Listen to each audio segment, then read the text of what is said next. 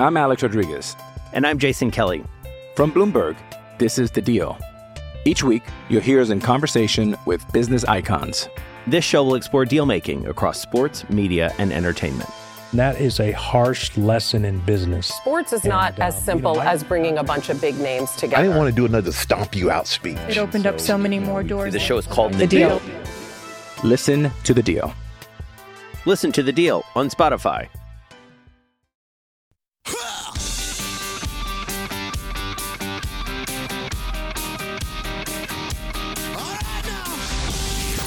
Edmonton's home for breaking news on your favorite teams. This is Inside Sports with Reed Wilkins on 630 CHED.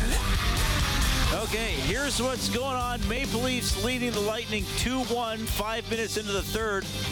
Lightning still with a chance, even though they're being outshot 31-12. Matthews has his 17th of the season. Also early in the third period, Hurricanes up 3 0 on the Devils. Penguins lead the Rangers 2 1. Midway into the third, Flyers up 4 2 on the Blue Jackets. Early second period, Jets leading the Senators 3 1. Sam Gagner, his sixth of the season for Winnipeg, coming up later. Flames at Sharks, Ducks at Kings, Blues take on the Tentacle team. Oilers practiced in Dallas today.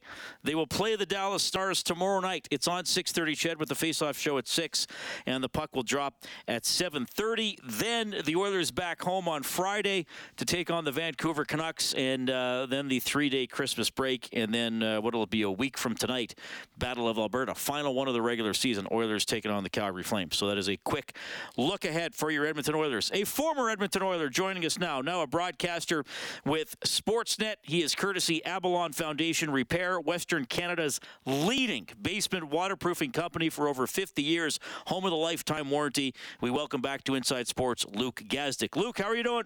Good, Reed. How about yourself?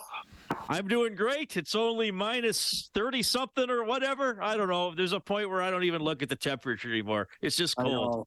Oh boy, it's getting cold here, but I know the difference between cold and Edmonton cold. That's right. Well, I, I do hear sometimes people from Ontario say, but yeah, you know, we're near a lake, right? So it's that wet cold that goes into your bones. Do you, do you buy that? Edmonton's colder? No, it's it's cold and dry in Edmonton. I, I literally had to get it's a little personal, but I literally had to get special cream from our team doc because my skin would peel in the in the freaking winter. Like it was so dry and cold. Yes, I, I hear you. It, it, it is. But hey, that's what makes us tough, right? So we're we're we're plugging along. Everybody's sure. still getting ready for Christmas. Uh, that's where I want I want to start with a fun Christmas thing with you. Uh, best and or most memorable Christmas gift you ever got. Doesn't have to be sports related or hockey related. It can be, but best or most mem- memorable Christmas gift you ever received. Okay, so mine is kind of like a 1A, 1B. My I'm going to do one recent and one uh, back in the day. And back in the day, I got I was a huge so my dad got drafted by the Buffalo Sabres. So I loved Buffalo sports growing up. Like I was a Leaf fan, but like I loved the Sabres. I thought it was so cool. And the Bills were like my favorite team. My parents gave me when I was five or six uh, a Doug Flutie Buffalo Bills jersey. And I still have that thing. I'm at my parents' house right now in the basement, uh, just hanging out here. And um, it's still there. It's in my room, hung up, and I still wear it. It's unreal. I love the Bills. Uh, I love Doug. Came and played for the Argos as well. And then uh, about two or three years ago, I've been collecting vinyl records for years now. Um, I probably started in the early 2010s kind of thing. I've got probably over 200 records, 200, 250 records now. And my parents bought me like a really, or my parents and my brothers and sisters went in on this really nice record player so it's got like the turntable with the two two really nice speakers, and I have it in my condo, and it's like my favorite thing ever. The the record player, wow, that's yeah. It, I always I had this old school one before. It didn't work very well. The needle was broken, and then I have this. I said to my, all my parents, I said, "God, my not all my parents. I don't have I don't have like twenty parents. My siblings. I was like, listen, I would love something nice to play all these beautiful vinyls on. So they all went together instead of little small gifts. They all went together on one big gift, and uh, I use it. You know, not every day, but uh, I play a lot of records. What what genre or what band or artist do you like the most? Do you have a favorite? I'm big uh, classic rock guy. I have um, tons of Zeppelin, and Beatles, and I love Fleetwood Mac and uh, and uh, Jackson Browne and and and the Eagles and uh, stuff like that. That's what I'm always playing. It's always Hotel California or, or Zeppelin Four or, or uh, Rumors by Fleetwood. One of those ones is going on. That's amazing. Okay, well that that's thanks for sharing that. That's that's an incredible gift. That would have been. I would imagine you would have been pretty thrilled to get that. That it fits your interests and the family rallied for you for that. Okay, uh, speaking of rallies, that's all. I'll try to transition. The Oilers kept coming back last night against Nashville. Uh, lost in overtime. Look, th- three losses in a row. Clearly, the blown lead against the Blues.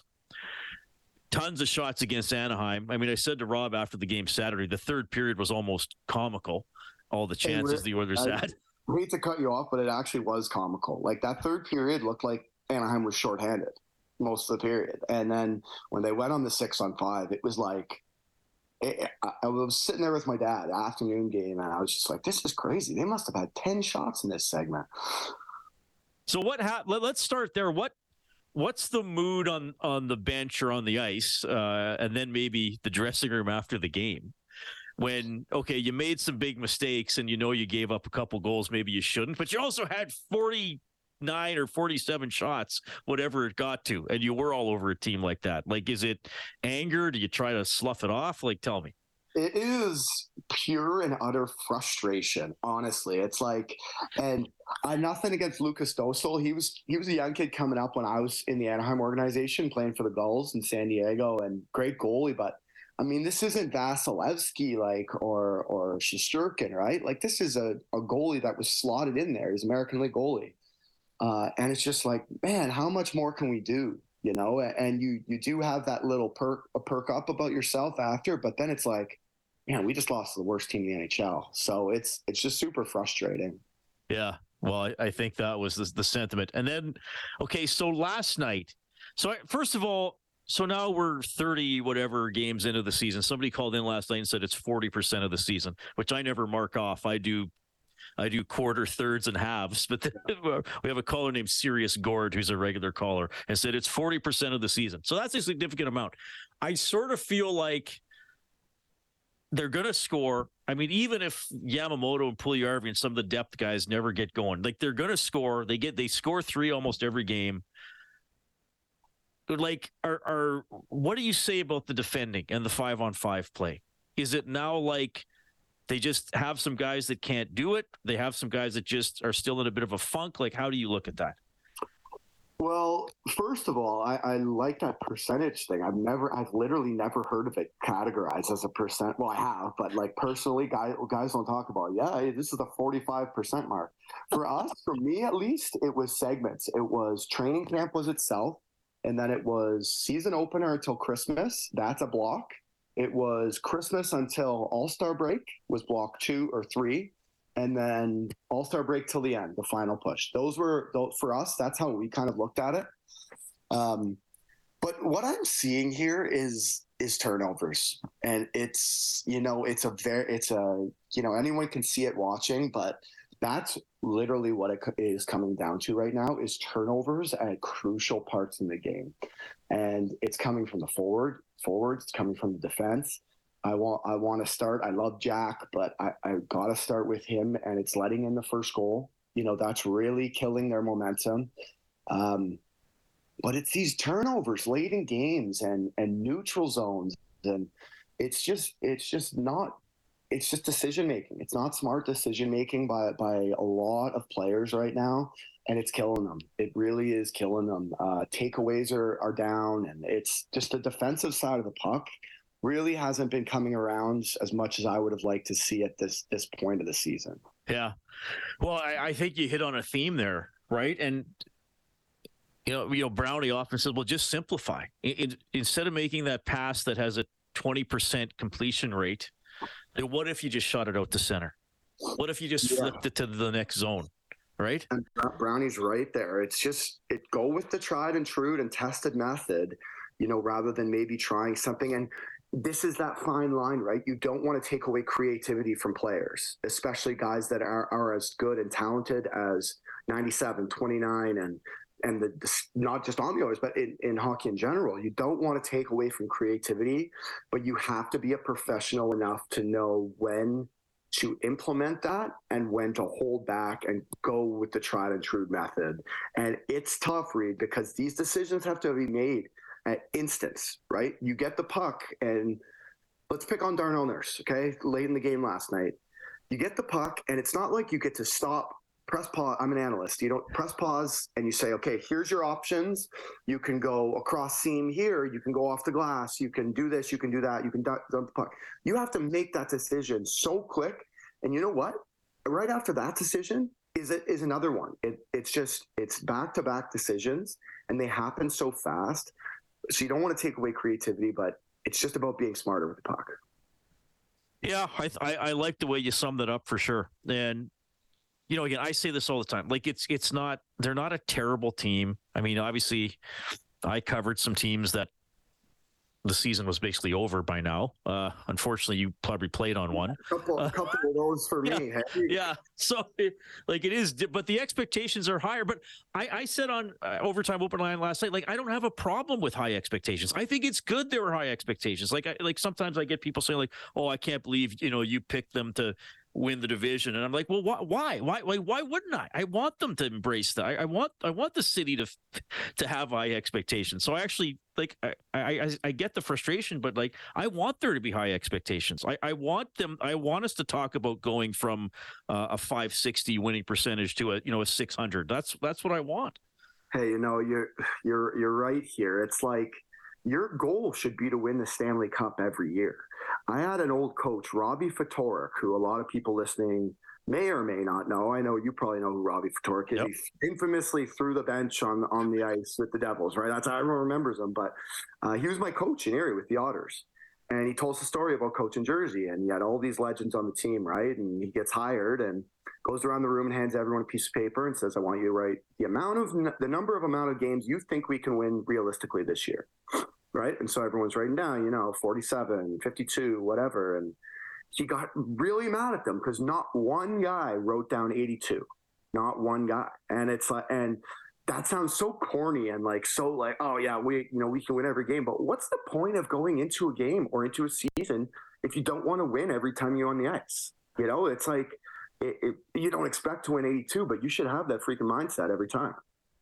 Yeah, I, I like that. That's uh, that's interesting, right? No, nothing wrong with with thinking big. I think. Okay, Luke, always appreciate your perspective. I, I love the Christmas story. Thanks for that. Uh, we'll do. I guess we're next up in the new year. So Merry Christmas, Happy New Year to you and your family. Hope it's a great time, buddy. Yeah, you too, Reed. Happy holidays and uh, happy holidays. All, all the oil fans listen. Always enjoy that man's perspective. Luke Gazdic, presented by Avalon Foundation Repair, Western Canada's leading basement waterproofing company for over 50 years, home of the lifetime warranty. So, the theme with the Oilers, Kelly talked about it too many turnovers. Got to simplify sometimes. If you're under pressure, what did Todd McLellan always used to say? Sometimes you got to punt. Nothing wrong with it. Don't have to look for a home run every single time you have the puck. The Oilers, five on five, have been outscored 70 61 this season. They're 20th in five on five goals for. They're 24th in five on five goals against. If they, you know, even if they just shaved off half a goal per game, uh, they'd be they'd be pretty good. They'd be pretty good because they score enough. As a matter of fact, they, they as much as we talk about depth scoring on the team, they don't even need it. I'm going to explain. I'm Alex Rodriguez. And I'm Jason Kelly. From Bloomberg, this is The Deal. Each week, you'll hear us in conversation with business icons. This show will explore deal making across sports, media, and entertainment. That is a harsh lesson in business. Sports is not as uh, simple you know, as bringing a bunch of big names together. I didn't want to do another stomp you out speech. It opened so, up so many more doors. The show is called The, the deal. deal. Listen to the deal. Listen to the deal on Spotify.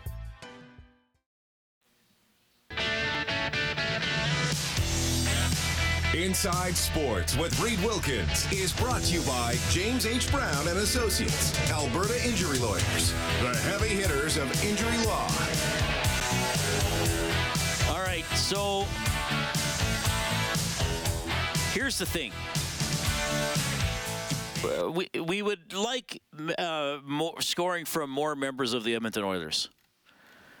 Is it realistic that it can be achieved? Maybe from some guys. I don't think from all of them. But here's the crazy thing. I, I just looked at one playoff series, but Rob and I talked about this a little bit last night. In in last year's five game win over the Calgary Flames, McDavid, Hyman, Draisaitl, Kane, and Nugent Hopkins, the big five as we call them, scored 18 out of the Oilers' 25 goals in that series, and they won the series. Bouchard got three. Yamamoto, Nurse, Puljujarvi, and Duncan Keith each got a goal. This is the crazy thing about the Oilers. They can now. I know Kane is hurt, but assuming all five of those guys are healthy, and, well, and even without all five of those guys healthy, because Nugent Hopkins got two out of the three goals last night uh, against the Ducks. Nugent Hopkins and Nurse and uh, and McDavid scored. The Oilers could be are still a very good team, even with just five guys. So about a quarter of their roster scoring what seventy five percent of the goals. I, I mean, I'm serious. like th- those guys score that much and, and are that deadly. And, and, yes, I know that uh, several of them were minus last night, which which is the issue we're talking about.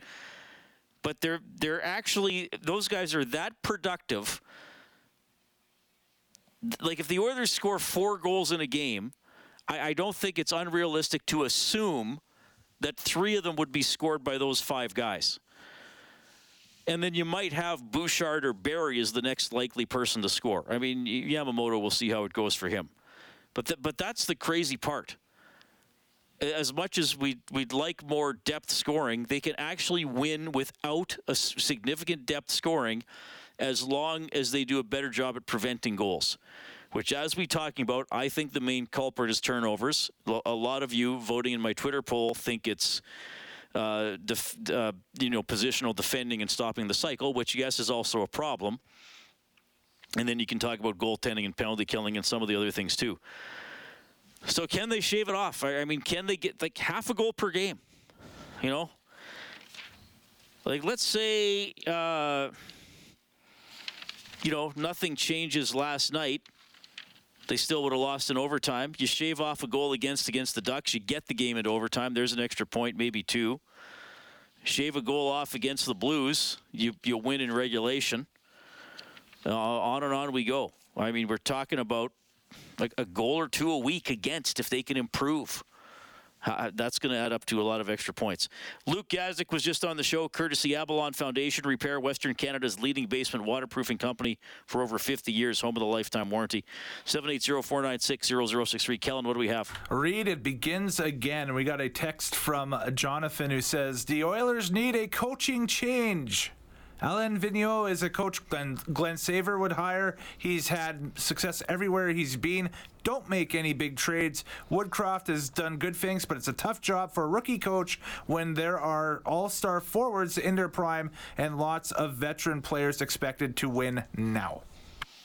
Uh, well, I agree. Jay Woodcroft is a rookie coach, and he's facing a challenge.